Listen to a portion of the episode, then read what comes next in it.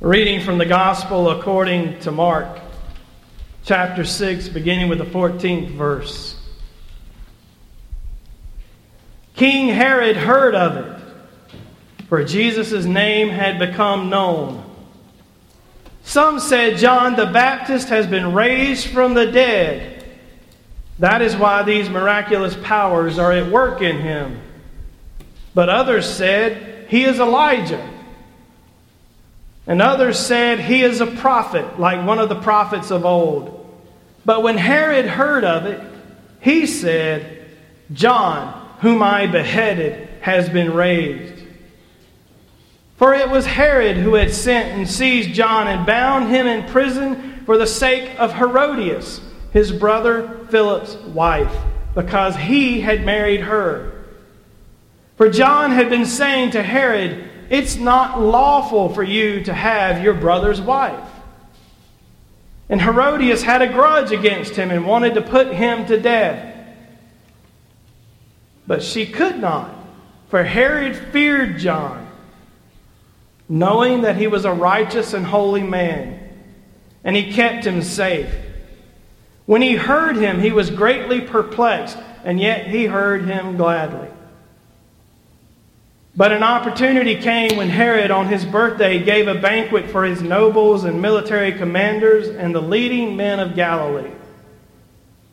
For when Herodias' daughter came in and danced, she pleased Herod and his guests, and the king said to the girl, Ask me whatever you wish, and I will give it to you.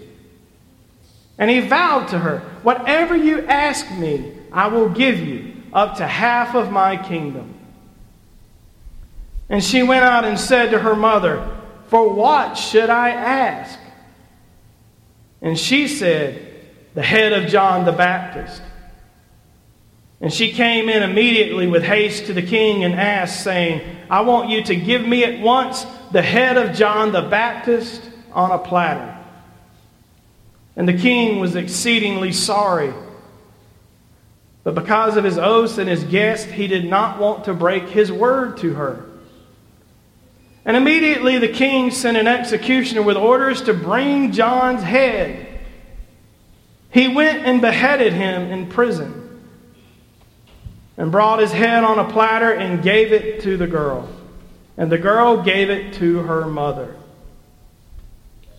When his disciples heard of it, they came and took his body and laid it in a tomb.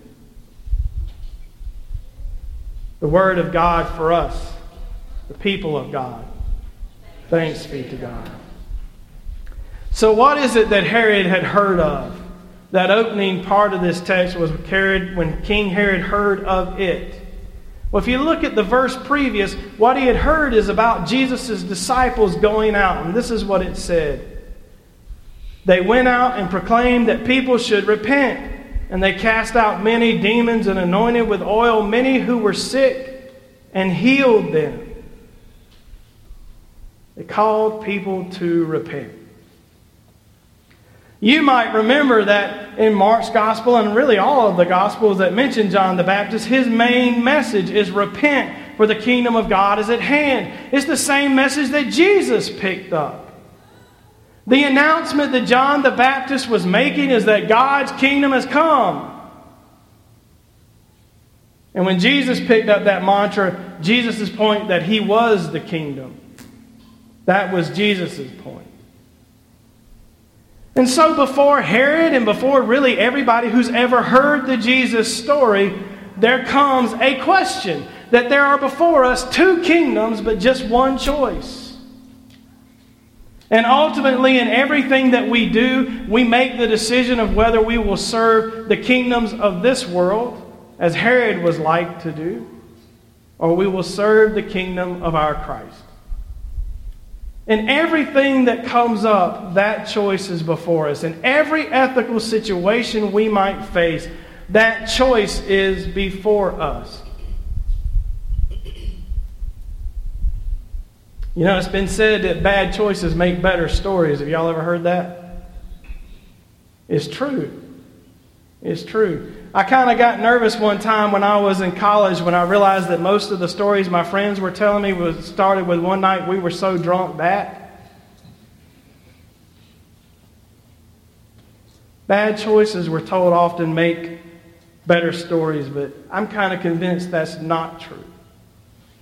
I'm kind of convinced that the choice to follow Jesus creates the best story that's ever been told and can ever be told about how Christ continues to live in the church and the world and how he continues to become famous, like we talked about with the kids, because his people go out and serve the poor and the hurting and the loveless. But we all make choices all the time.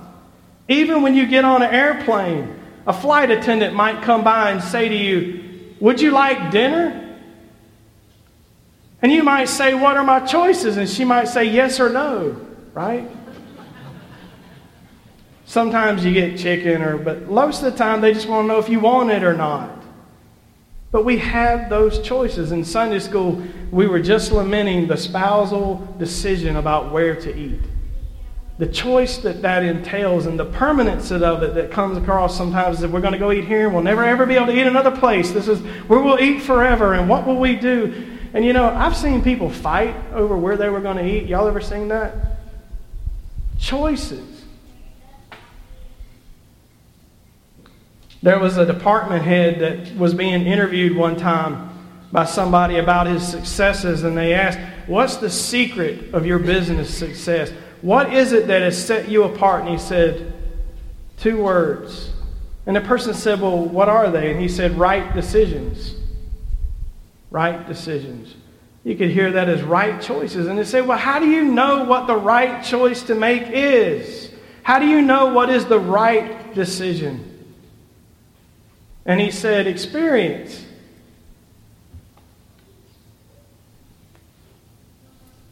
And the person said, Well, how do I get experience? And the successful business person said, by making mistakes.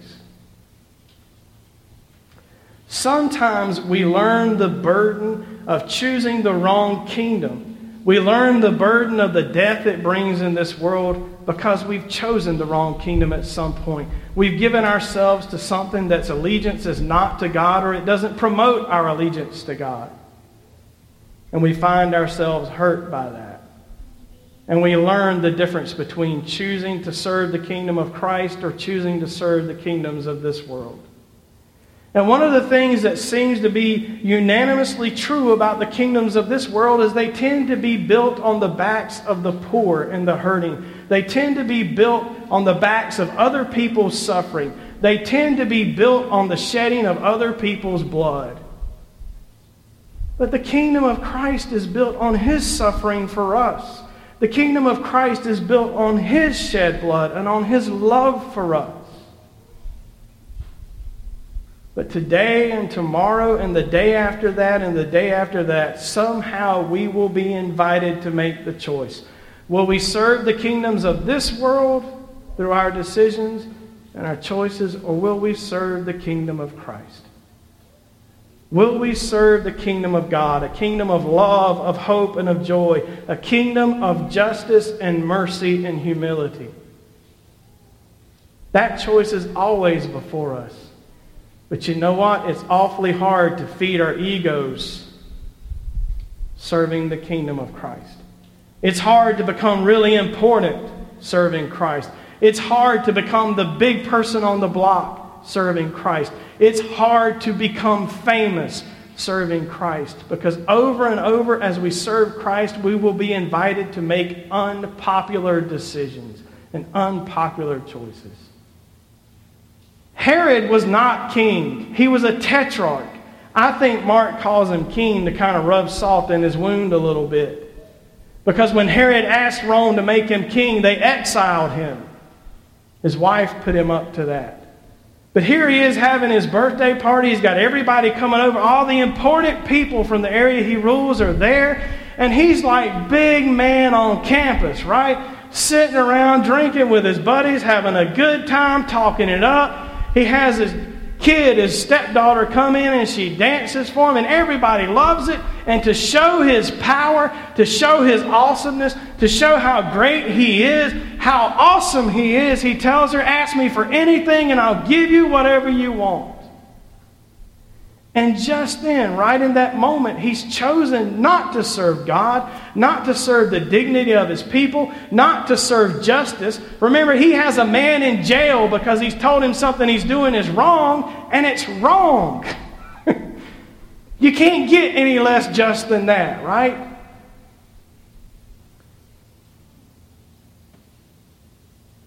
And instead of doing the right thing, he decides it's more important for him to look important.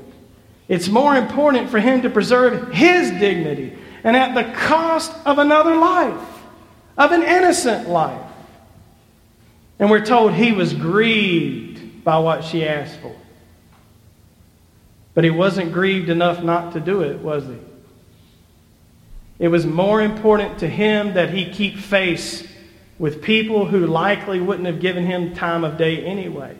And we might hold that up and say, oh, no, no, no, preacher, we would never do that. But we do it all the time when we hide our views, when we hide our faith because we don't want people to look down on us or, God forbid, call us some kind of Jesus freak. We do it all the time. Every day before us is a choice of some kind about some behavior, some thought pattern, something we might do that might make us happy temporarily. It might make us think we're important. But it may not serve the kingdom of Christ.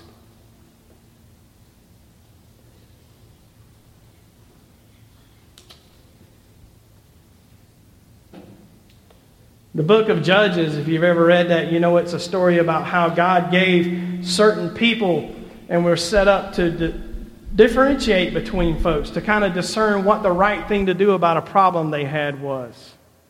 And the very last verse of the book of Judges kind of tells where, where, where they were headed, how Herod comes about. It says, In those days there was no king of Israel, and all the people did was right in their own eyes. That's the kingdom of the world. The kingdom of the world says that you are king or you are queen. You get to choose. You get to do whatever you want to. And the bottom line rests with you. You can make whatever choice you want.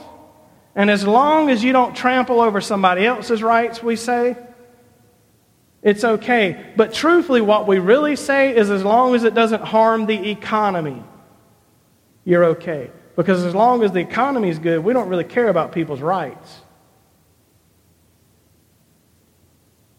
That's always in front of us. That people just want to do whatever seems right to them.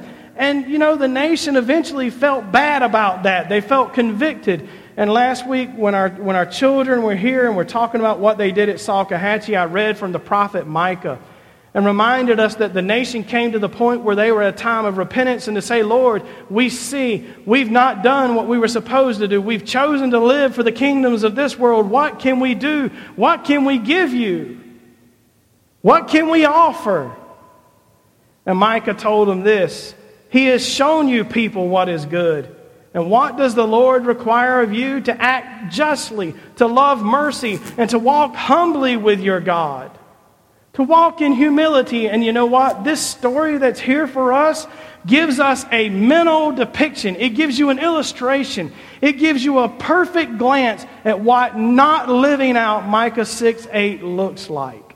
It looks like elevating your needs, your need for fame, your need for other people's affection, your need for other people's affirmation, your need for other people's attention above someone else. I hear stories all the time about people working in offices together where there's always somebody who throws people under the bus to get ahead. This is not some story that just makes sense way back then. It makes sense now. There's a Herod in everybody's life, and they're sitting out there and they're running roughshod over everybody, and they don't care who they hurt as long as their bank account grows and their image grows and they're more and more important.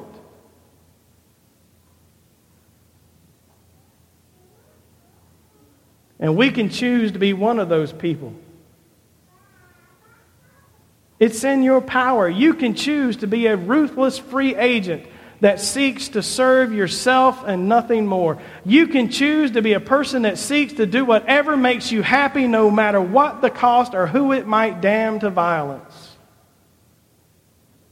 You can do that, but you will not be aligned with the kingdom of Christ. You will not be serving Jesus.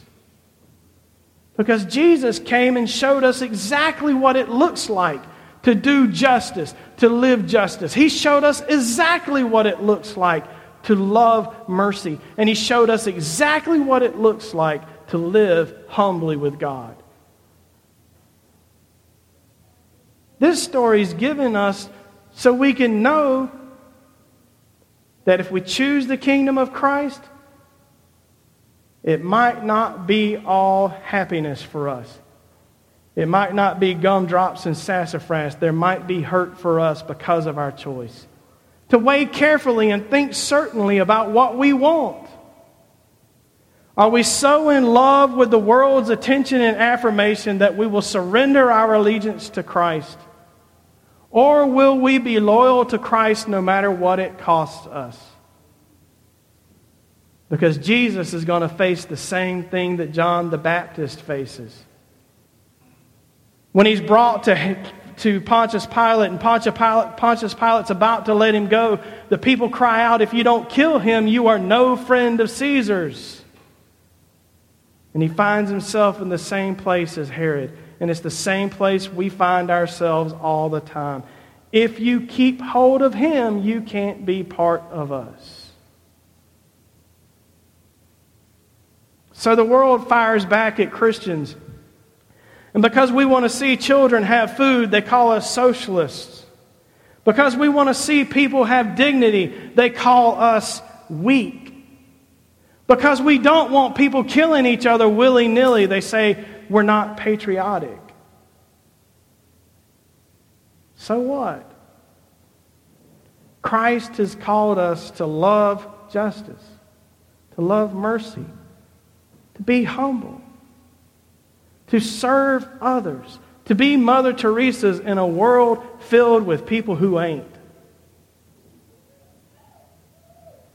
There's always two choices, two kingdoms in front of us, but we really just get one choice.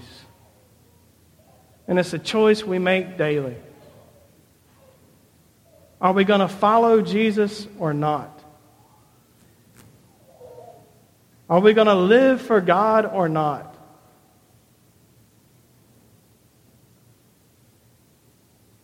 Does what Christ has done for us matter enough to us to allow it to color our lives? That's the choice we have. My prayer is that you'll say yes. That Jesus' death for me, his resurrection for me, that Jesus' love for me is enough to compel me to love others. It's enough to compel me to not be greater than I really am at the expense of others.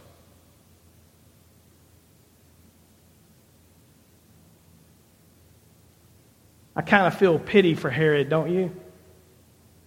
He put himself in a bad situation. And we could excuse that, I guess, but the truth of the matter is, he chose fame and importance over the life of an innocent person. And if you don't think that's happening every day in our country, in our world, in our community, you're not paying attention. There are two kingdoms in front of us the kingdom of the world and the kingdom of Christ. My hope for you, dear ones, is that you will choose to serve the kingdom of Christ and that your first allegiance will be to Him. And that that question that you answered at the beginning of worship are you still in love with Jesus? That your yes is an affirmation of what's really in your heart. Because this world can't offer you anything better than loving Christ. This world can't offer you anything better than loving the poor and the hurting, loving your neighbor, loving the rich, loving the beautiful and the ugly. This world can't offer you anything better than what Christ has called you to to love God and love your neighbor as you love yourself. Herod forgot that. You might remember in Deuteronomy 30 when Moses is about to send the children of Israel across the river, he gave them this big long speech. Any y'all ever read it? It's not boring. You should read it, I promise. It's pretty good. But in the end of it, he says, I set before you a choice. I set before you two options, basically. He says, life or death. And he said to them, Choose life. That's the choice that's before us. A kingdom of death that serves itself, makes us important for 70 years, and then we flee away like burning grass. Or a kingdom of life that lifts up Christ as the center of all. Choose carefully. Choose wisely. Choose Christ. In the name of the Father, the Son, and the Holy Spirit. Amen.